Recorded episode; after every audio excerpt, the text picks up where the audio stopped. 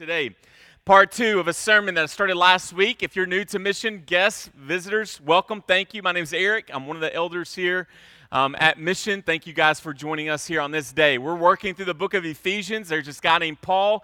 He used to be a terrorist, probably the, the biggest antagonist against the church and yet Jesus saves him, um, and he becomes a missionary church planter all over the known modern world uh, during his lifespan. He writes because he falls in love with this group of pagans um, in this city called Ephesus, where they worshipped uh, Diana or Artemis. Um, and there's all this crazy uh, immorality and these cults that surround this very prosperous city. So Paul writes this letter to this group of people because he went there and he preached. And guess what happens? When the gospel is planted, when the gospel is preached, Jesus saves people, and then those saved people form the family of God. They form the church. And so Paul, years later, probably around eight years later, is writing back to this group of people. Paul's in prison. At any moment, the Romans could come in, and it will eventually do this and behead him for preaching that Jesus is Lord. And so, up until this point, he, he is writing these churches some final thoughts of encouragement to them. He has not seen these brothers and sisters for quite some time. He loves them dearly, and he knows when he left them that there would be false teachers, wolves, sin that would come into the church and try to destroy it. And so Paul writes this letter and he spends the first three chapters, and it's what we call doctrine, doctrine, doctrine, theology, theology. He is telling them before they get to any action in the Christian life that you must first view it in the identity of who you are. That if you are in Jesus, if you are his son, if you are his daughter, and he's going to talk about those things adoption, chosen, predestined, the inheritance of Christ, the, the inheritance of God, that, that we were once dead, that we have been made alive. All these things are courtesy of Jesus. And yet it is our temptation to awfully fall into of putting the, the cart before the horse that we want to get about the practicalities. We want to know how this affects our marriages. We want to know how this affects our jobs, how it affects our government, how it affects our day to day. And yet Paul is very clear that those things are important, that there is a worthy walk for those who have been called by Christ Jesus that there are these identity traits that reflect who your daddy is. Uh, my sister and I, we look like our parents. My parents are, are here today visiting, and it's always a joy to have them. But when you see them, you will go, oh, that's the baker's kids right there. My sister and I get stopped all the time by random people in the Walmarts, also known as Hell on Earth, and they will often ask us if, if, if we are kin to Joyce Baker because you look just like Joyce Baker. Are you kin to Joyce Baker? There are traits that have been passed down to myself and my sister from our parents. And yet, me and my sister are different. So, the calling of Christ is unity in the family, unity in the body, and yet that does not always equate uniformity. So, Paul's going to call us to unity. He is going to call us to using our giftedness. He is going to call us to Christian maturity.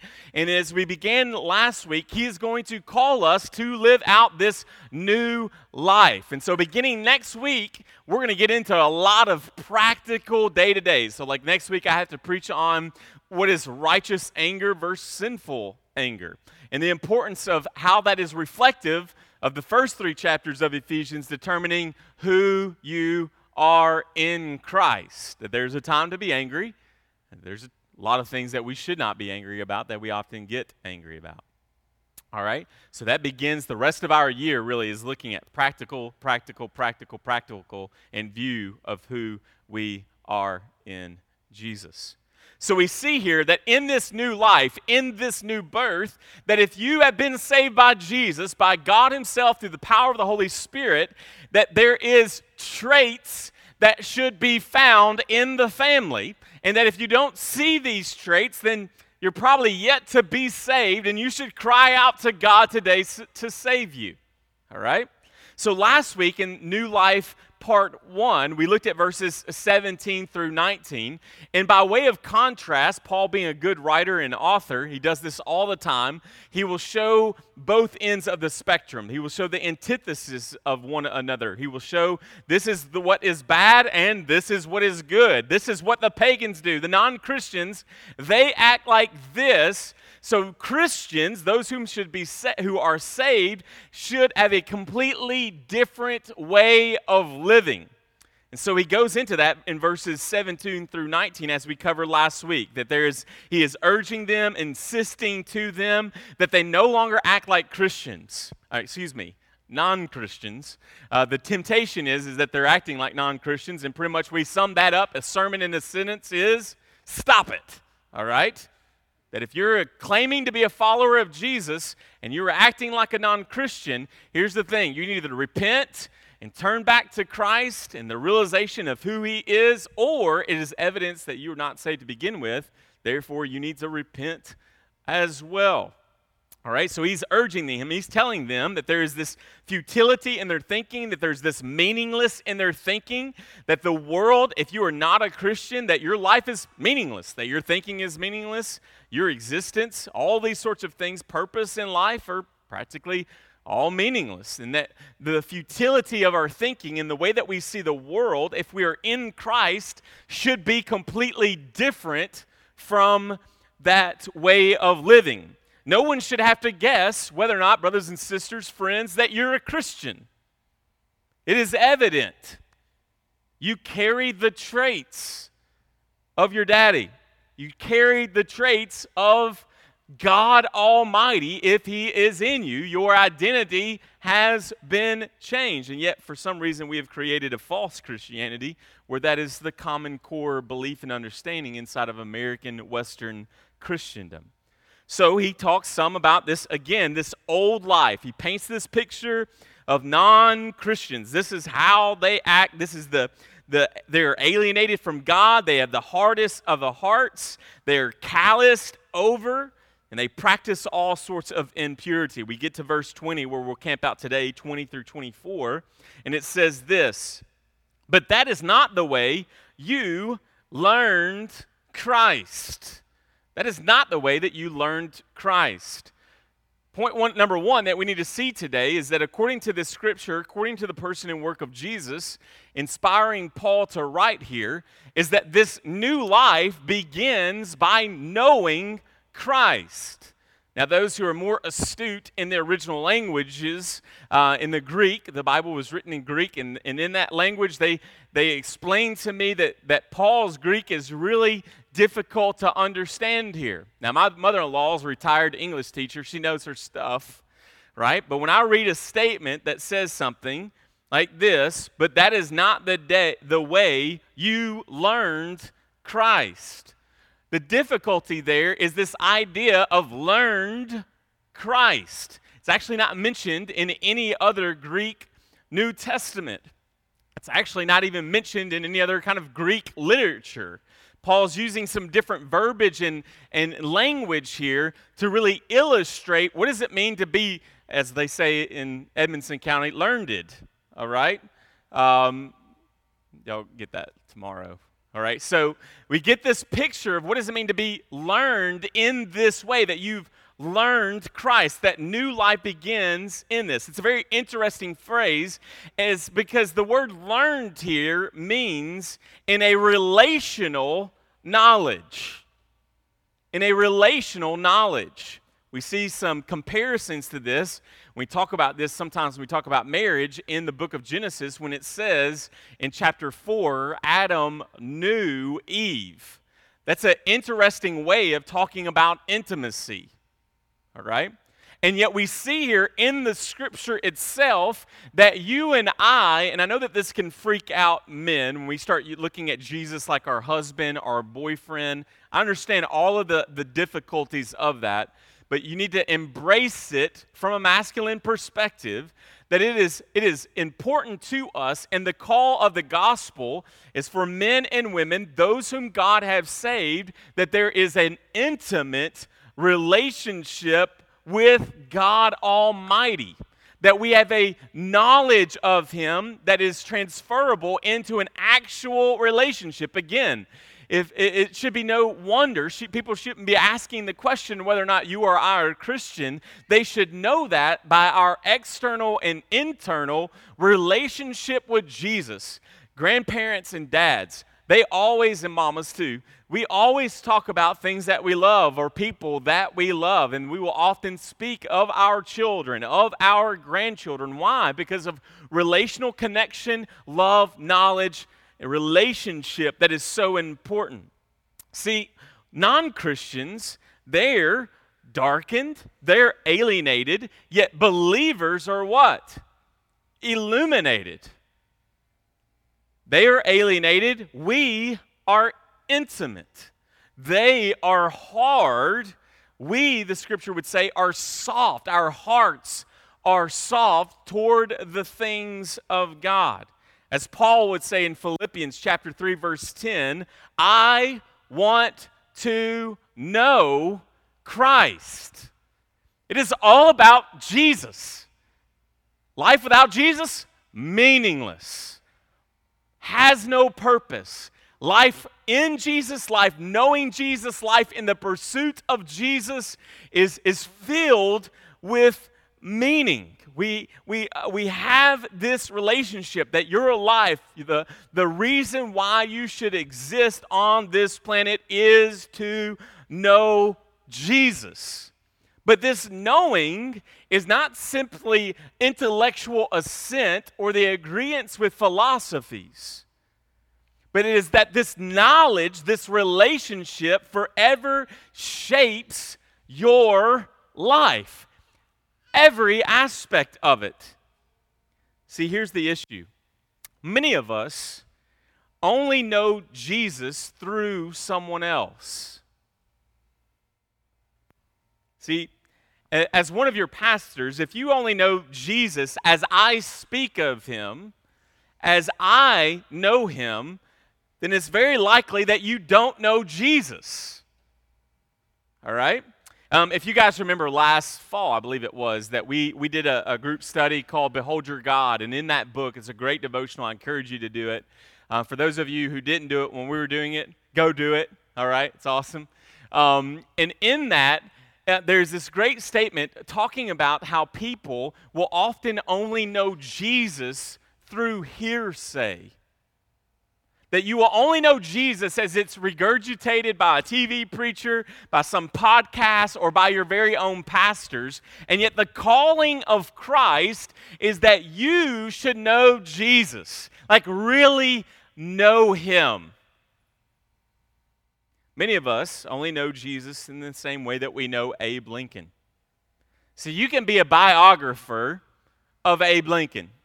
I would say that if you're a biographer of Abe Lincoln, one, you're a nerd, all right? You got lots of time on your hands to write. You really like Honest Abe, and that's a great thing. He's a great president, all those sorts of stuff. You really know Abe Lincoln if you write a biography about that brother, all right? But you don't know Abe Lincoln. You don't know Abe Lincoln. See, there are many people, including scholars with lots of letters out next to their name, that know way more about the scripture that you and I to, are to read. They know much more about the historical Jesus, and yet they do not know Jesus. They know facts. There are people who know lots of facts about Jesus. There are people who have a lot of hearsay about Jesus. But the reality is, is that neither one of those people really know Jesus. I had a professor up at Western Kentucky University, and he knew that Bible backwards and forwards. All right? Brother did not know Jesus. It's all coming from a secular perspective, and yet many people are latching on to that. The next thing that we see inside of this scripture in verse uh, 21 is this but that is not the way you learned Christ, assuming that you heard about him and were taught in him as the truth is in Jesus. So, new life begins in knowing Jesus. New life begins and continues in learning about Jesus. That it's not simply this one time experience or encounter, but that it is this daily, continual relationship with God Almighty. That we simply don't share a few verses on the day that we got saved, but it is a daily pursuit of Jesus in and through His very word.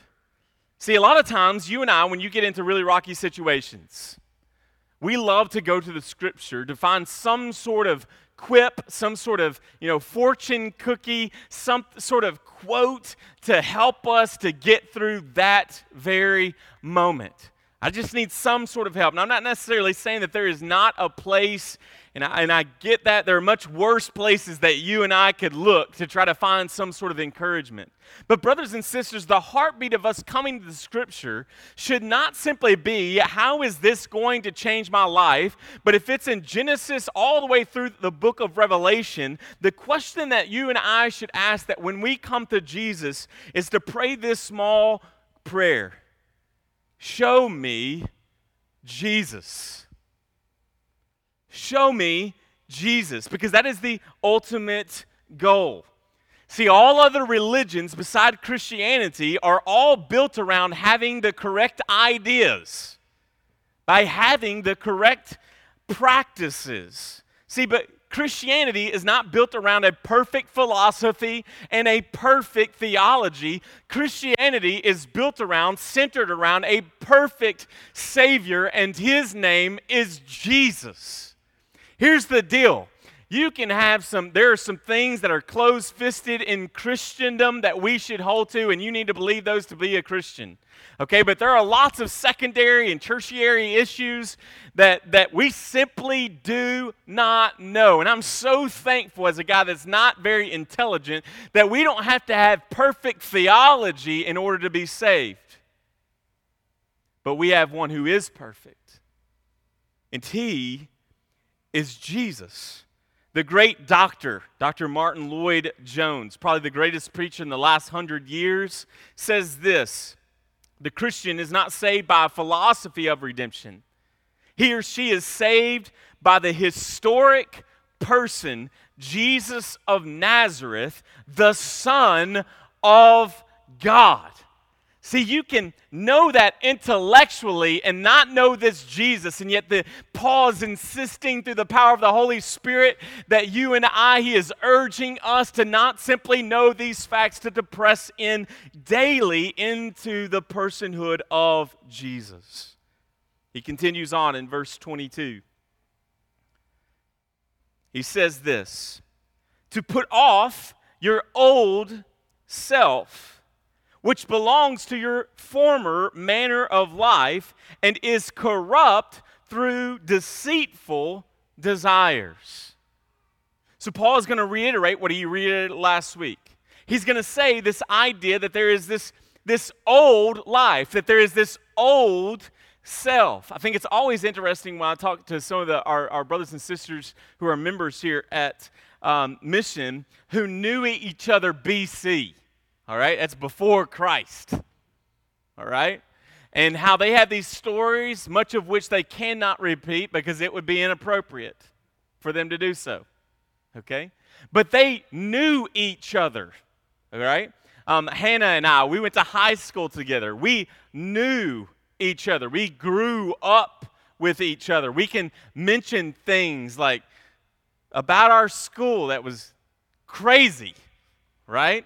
And we, we had this pre Jesus experience, and yet there is this new life. And so Paul is reminding them hey, you've got to put off the old man, put off the old woman. What is he in reference to? Is everything that the way in which you used to live, the passions of the flesh, the evil desires of your flesh. That there should be this dividing line that you can look back to and see, man, this is the way that I used to be in Jesus. Put all of that out because it is inappropriate for a person who is in Christ to continue to wear old clothes. Now, I have a critter that lives in my house. Her name's Ava. And if, if it was left up to my daughter, she would pretty much wear winter pajamas year around. All right? She'll come climb up in my lap. Like yesterday was what, 120,000? And um, she, you know, it's like one of those kind of hot days. And this girl is wearing full neck. I mean, she's modest. It's head to toe. This girl's covered. She looks like a muppet. It's so furry. This thing, and she'll climb up into Larnai's lap, and it's like, You have got to get off of me, you sweaty little critter, right? And the thing is, she would wear that if we didn't remind her, like, you, you can't wear that to church. You can't wear that to school, right? Those are last night's, th- three nights ago pajamas that you're still wearing, right? Take a bath, brush your teeth. There are these old garments. And so the, this, this old man, this old life. Now, what's interesting about this, and this is where it again we get into what's called the now but the not yet. Look at me. If you are in Jesus, guess where the old is? It's gone. The old man is already gone. It's, it's, it's remembered no more by God Almighty. That dead man, that former self, you remember it, your friends remember it, your family remember it, but God has cast it as far as infinity and beyond. That God Himself has removed that old man in Jesus, that old woman in Jesus. So that's the now. You stand before God as a new man, as a new woman. And that's your position. Positionally, you are new. And yet, Paul, through the inspiration of Scripture here, is telling us to do what? To put it off. All right? So you got to hold to the promise. This is a done deal. I'm as new as I'm ever going to get if I am in Jesus. And yet, Paul, the power of the Holy Spirit working through the writing of Paul, is telling those believers, though that is positionally true in heaven, there is to be a reality of that experience on this earth as long as you shall live that you are daily getting up. There are all these illustrations that we could use this, but you got up this morning, hopefully, unlike my daughter, which she changed, all right, is she put off your pajamas this morning and you came to worship. I mean, let's all face it. Let's go back to Walmart for a minute. I mean, when you dedicate whole websites to what people wear to Walmart, you know it's a problem. Okay? Anybody ever been to Walmart and you're like, oh, they did not change right? College students. Your mama know you wearing that. Your daddy know you're not wearing that. Right? I mean, it looks strange to be in this situation where it's inappropriate. It's not appropriate appropriate dress for whatever occasion. And so Paul is illustrating again, there's all kinds in our modern lives of illustrations of this, but Paul is saying, man, you're, you're, if, if you are claiming to be in, in Christ and yet wearing this old self and acting like this old self, it, it's inappropriate. It doesn't make sense. It's being, you know, showing up for something. You know, Laura is one of those wives who goes, I want to know what the dress code is. Uh, I don't know. Wear clothes. Right? That's good. But it's like, no, no, we're not, we're not starting there. It's like, I don't want to show up too dressed up, and all the other ladies are in jeans and shirts and sandals, right? And I also don't want to show up like that and them not dressed appropriately, okay? And so we, we, we see this struggle in us that, that Christ has called us both to a life to live that is in Jesus, that, that we are to put these things off, knowing He has already put them off.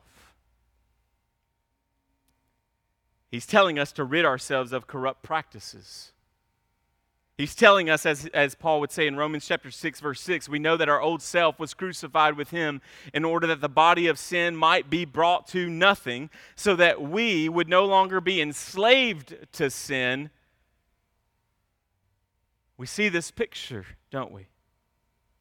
I love this idea of this, this thing that has happened. That imagine with me just for a moment that you are imprisoned and that you are enslaved. We've all seen the movies, we've all seen the television shows where someone breaks out of prison and, and yet they've got on the orange jumpsuit and they're free and they're running, except for one small problem their feet are shackled. Right? And one of the processes is always how are we going to get these shackles off? We're, we're free. Imagine with me for a moment. Guess like the old song used to say, like once, like a bird in prison I dwelt. No freedom from my sorrow I what? Yes. Jesus, if you are in Christ this morning, He has completely set you free. You have complete freedom. Though you are guilty, you are made free. And yet there is the shackles of worldliness that is constantly trying to show you and slow you down. And so Paul is saying, get up daily, chisel, saw against those fleshly shackles around your very hearts and minds. I love the picture of Lazarus, right? Inside the New Testament, man named Lazarus, Jesus' best friend. He dies. His sisters are flipping out because they're like, Jesus, if you would have been present, Lazarus wouldn't have died, right? So Jesus goes on a vacation and he takes an extra long way to get to the to the grave. The funeral has already happened. He's been dead in there for days. King James says he stinketh, right? Jesus shows up on the scene. He says, Lazarus, come forth. And all we get is this picture of like the mummy coming out of this grave. And what does Jesus say to do? Remove his grave clothes. Is Lazarus alive? 100%. Has he been resurrected? 100%. He has been set free from the grave and death itself. And yet Jesus looks at the people around him and he says, Remove the grave clothes. What a picture of the rest of our lives. You were once dead, as Ephesians tells us, made alive in Christ, and the rest of our earthly lives, guess what the process is? Removing the grave clothes. But it is not done by you alone. Removing of the grave clothes is always taking place inside of community. He could not free himself. It took Jesus and it took those around him. What a picture of the beauty of the church. We see this inside the act of baptism, right? If you've grown up in a tradition um, that was maybe taking place inside of a church, um, we will often baptize people um, by, by giving them a white robe to wear. So everybody looks like they're going to a graduation. If you're getting baptized, you get the white robe today. Cool hip churches, we give you a t-shirt that says like got saved or rescued or something on it. All right? But you get this picture of that the old man is dead, the new man is alive in Jesus and that there's this even physical representation to the crowd of these white robes. At a church I used to serve at, they used to sing this song that went something like this, and it's a really cheesy song, but I like this line. It says, You can't wear your old shoes on your brand new feet. You can't wear your old shoes on your brand new feet. So, the church, we are new. The people of God are new, and yet we are fighting in our flesh. See, the Bible calls us not only to be aware of our sin, but the Bible calls us not only to have sorrow for our sin, but the Bible calls you, brothers and sisters, to hate your sin, to hate it, to despise it, to war against it. The, the, the Puritans called it the mortification of sin, the mortification, the killing, the murder of your own sinful desires. They also called it, the Puritans called it the vivification, that when you came to newness and a walking in Christ, that you were not any longer fighting the inward man, but brothers and sisters, we are fighting our flesh. Have you ever noticed this? That when Jesus comes back, he does not give his children a new soul. What does he give them? A new body. A new body. I look forward to that day. It's going to be a great day. All right? It's going to be really, really awesome that day. okay? I'm at the stage as I hit 40 here this week. I am at the stage where I have the ability to not grow hair on the top of my head, but it will grow leaps and bounds on my earlobes. Heaven is going to be amazing. Right? You got to get this. When Jesus comes back, you are not getting a, a, a, new soul. Guess what? Jesus has already redeemed your soul. He's going to give you a new body to match the soul that He's already given you. And there is great joy in that. There's great joy, the realization that there's, there is no more heart attacks, that there's no more cancer, all of those great and beautiful things as, as this, this earthly, sinful earth suit is no more, and we are given a, a new body. But what does also the book of Revelation tell us? Get a new robe to cover that body in. This is the picture. It makes no sense for us to continue on living this way. When we are in Jesus, there is much joy and satisfaction. He goes on, the new life. So we, we've seen here that the new life begins in knowing Christ, that the new life begins in learning about Jesus, that the new life uh, means putting off the old life, but also in verses 23 through 24, it says the new life means putting on these new clothes. Let's read it and put the put excuse me is corrupt through deceitful desires and to be renewed in the spirit of your minds and to put on the new self created after the likeness of God in true righteousness and holiness. That for those of us who are in Jesus that there's not just the removal it's not that we are walking around and to use this illustration lightly but that, that we are unclothed that we are naked but he, he, he wants that to be removed in order to provide something new. Let me just read a few passages to you, and I pray that these will just sweep over you. 2 Corinthians 5:17. Therefore, if anyone is in Christ, he is a new creation. The old is passed away, the new has come. Colossians chapter 3, verse 9 through 10. Do not lie to one another, seeing that you have put off the old self with its practices, and have put on the new self, which is being renewed in the knowledge after the image of the Creator. Your new clothes are more like God. Isn't that the goal? Get to Jesus, get to Jesus, get to Jesus, get to Jesus.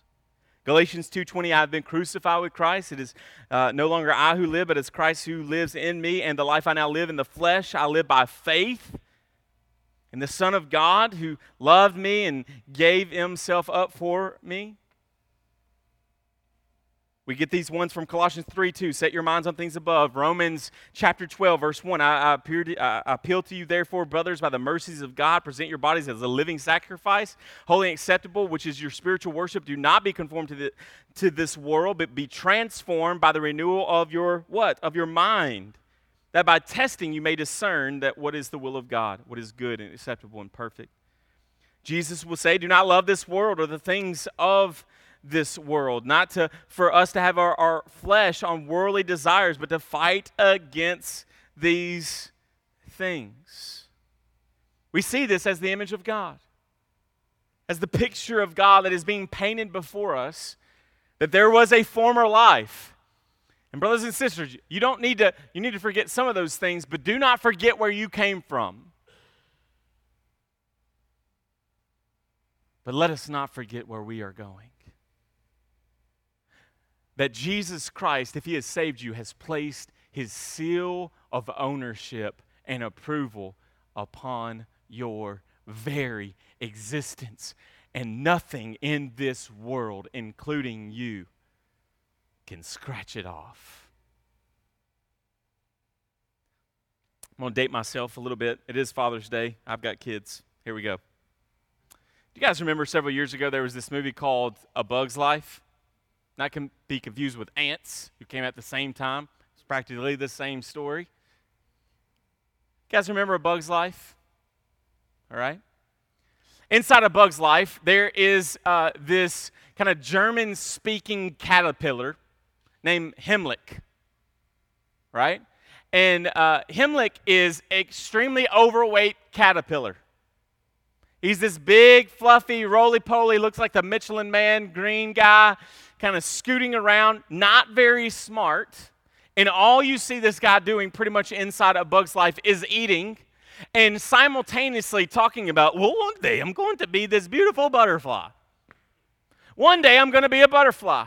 One day I'm going to be a butterfly. One day I am going to be a beautiful butterfly. And this is all he talks about in between eating all of the grasses and the grains and all of these things. He just keeps saying, One day I will be a beautiful butterfly and everything will be better.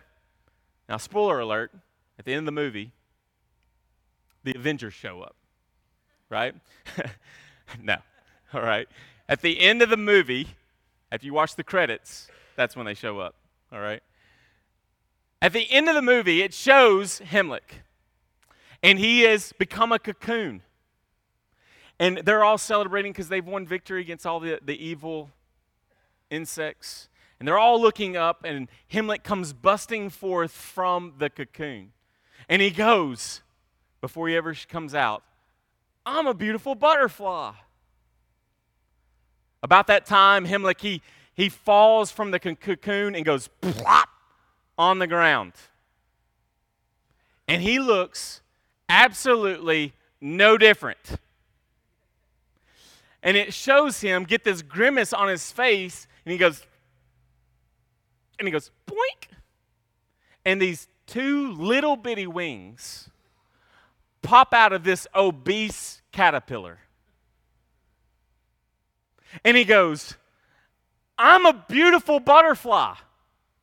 And the ants around him start going, Fly, Heimlich, fly, Heimlich. And he keeps trying to fly and he can't go anywhere. So two other flying insects come, land on Heimlich, and, and lift him up. And the entire time, that brother believes that he's flying. And he looks down at the ants who are just right below him and he goes, From here, you all look like a bunch of ants and they fly him off into the, the virtual CGI sunset. All the while, Heimlich believing that he is a beautiful butterfly. The truth is, brothers and sisters, is that Heimlich wasn't a beautiful butterfly. He was no difference. I've actually got a picture, I think, of, of the actual uh, period of what it looks like for a butterfly to change. I mean, no one looks at a caterpillar and goes, that's a butterfly. No one looks at a butterfly and goes, that's a caterpillar. And yet, this is the, the transform, transformation that takes place as they go from this former existence, former life, former way of even seeing the world, going from crawling on your belly to flying through the sky, is quite a big difference in the way in which you see the world. In the Gospels, we talk about this, this word transformation is the idea of metamorphosis. It means a complete change in personhood, in identity, in the way that you live on this planet. There is a big difference between this caterpillar and where he ends up and his experiences from then on. See, for Heimlich, the wings were just merely an add on, they did not determine who he was for many people, for us in Christ, for many people who are claiming to be followers of Jesus, they are much like Heimlich. They are much like a caterpillar who is claiming to be a beautiful butterfly. They're claiming transformation. Jesus has changed me. And yet, little to very little inside of their lives reflect a new worldview, a new understanding and I'm not just talking about brothers and sisters and the way in which we can all mask around and away from each other. I'm talking about what's even happening up here that no one else knows about. That has Christ invade, invaded the area in between your two ears. That that's how deep that Jesus is wanting to go. Any one of us can become robotic in this Christendom and morality. And Paul is saying through Jesus, he is urging us, I insist, I urge you, put this a way, there's a new way of seeing the world, and it is in Jesus. See, being in Christ is not an add on to your current life, it is rather your complete new life. See, when we often in our culture can, cha- can tell the change in people's lives based on what they wear. A few weeks ago, we strapped a bunch of people into dresses, both men and women, slapped some funky hat on them, and they went in there, high school students, they came out graduates. How do we know inside those graduations who was graduating? What they were wearing. We see this in a soldier that you go from being a civilian to going through boot camp. They give you your dress blues, your dress greens, your whites, whatever they are. They slap medals on you. They slap a, a particular way. They, they buzz all of your hair off. I used to mess with a friend of mine who used to wear dog tags. because he had never been in the army. Right? That's weird. All right? We still love him, don't we? All right? Not looking over here. All right?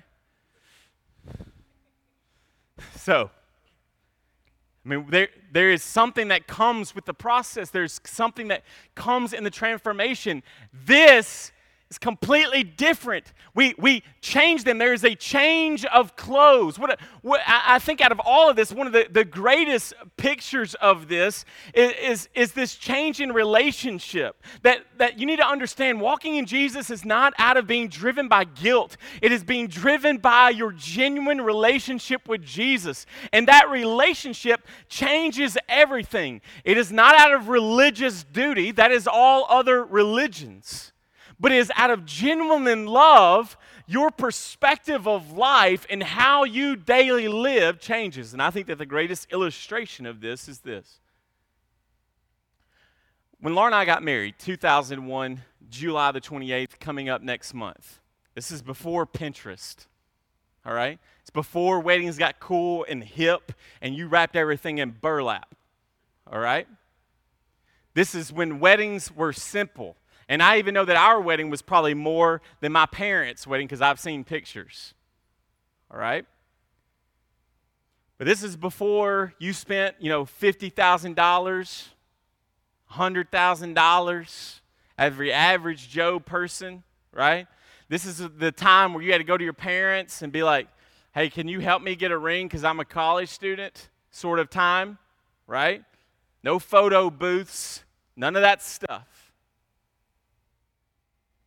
But when, when I, Laura and I got re- married, she wore something that she has never worn since. She wore a wedding dress.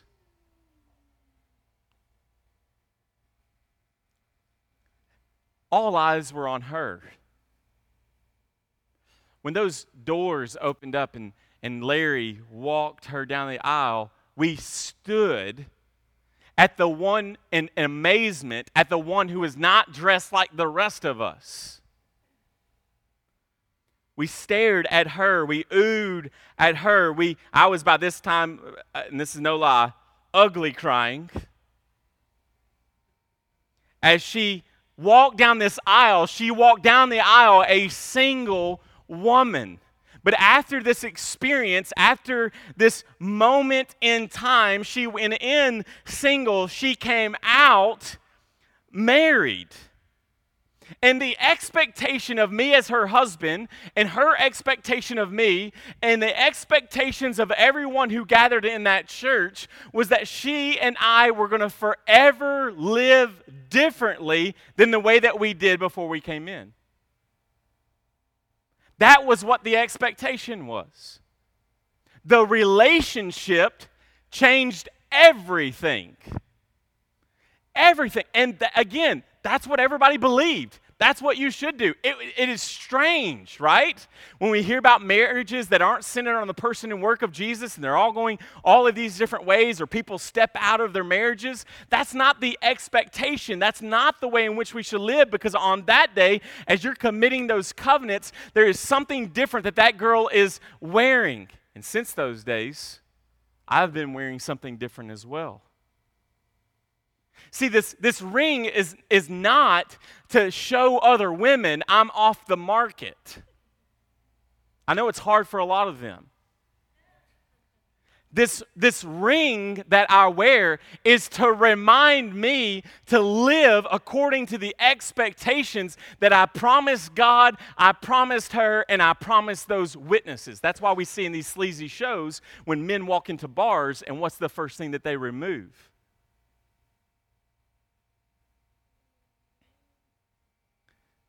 It's the ring. It's the showing of a different marriage. Everything changed on that one moment, in that one day. Everything changed. The expectations, the life, all of these things. We, we, we get this daily reminder in this wedding ring that, that, that things are not different, they, they are completely different. And we're reminded of a past experience of how we should live in the present experience. If you're in Jesus, guess what? Past, present, future. All your sin washed away. You're completely covered. You've been given a new name. You've been given a new robe. All of this happened according to Ephesians chapter 1. When?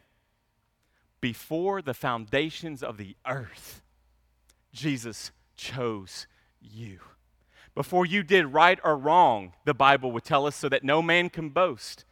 Jesus chose you in the past. And we are given daily reminders through His Word of how to live in the present, looking toward the future, all based on what Jesus did in eternity's past. The relationship changes the life changes the life, every aspect of it. Jesus takes our dirty, filthy sin upon the cross and he wraps us in his righteousness. We love to speak of this inside of church of being covered or washed in the blood of the Lamb. What a beautiful picture of the new robe. See, in Christ, you're not dirty, you're clean. You don't have to work to get it right but he has done the right work. You were once fatherless, hopeless, but now had the perfect father. Once you were his enemies, now you are his children. You were once the receivers of his wrath, and now we are the receivers of all the riches in heaven. If you claim to be a follower of Jesus today, wear your new clothes. Join the fight against sin, Satan, and death. And it is a daily battle. Do not take a vacation in the war because sin, Satan, and death is not taking a vacation on you. But it is a daily battle, a daily reminder that the King has put his seal upon me, that the King has put his seal upon you. Let's pray.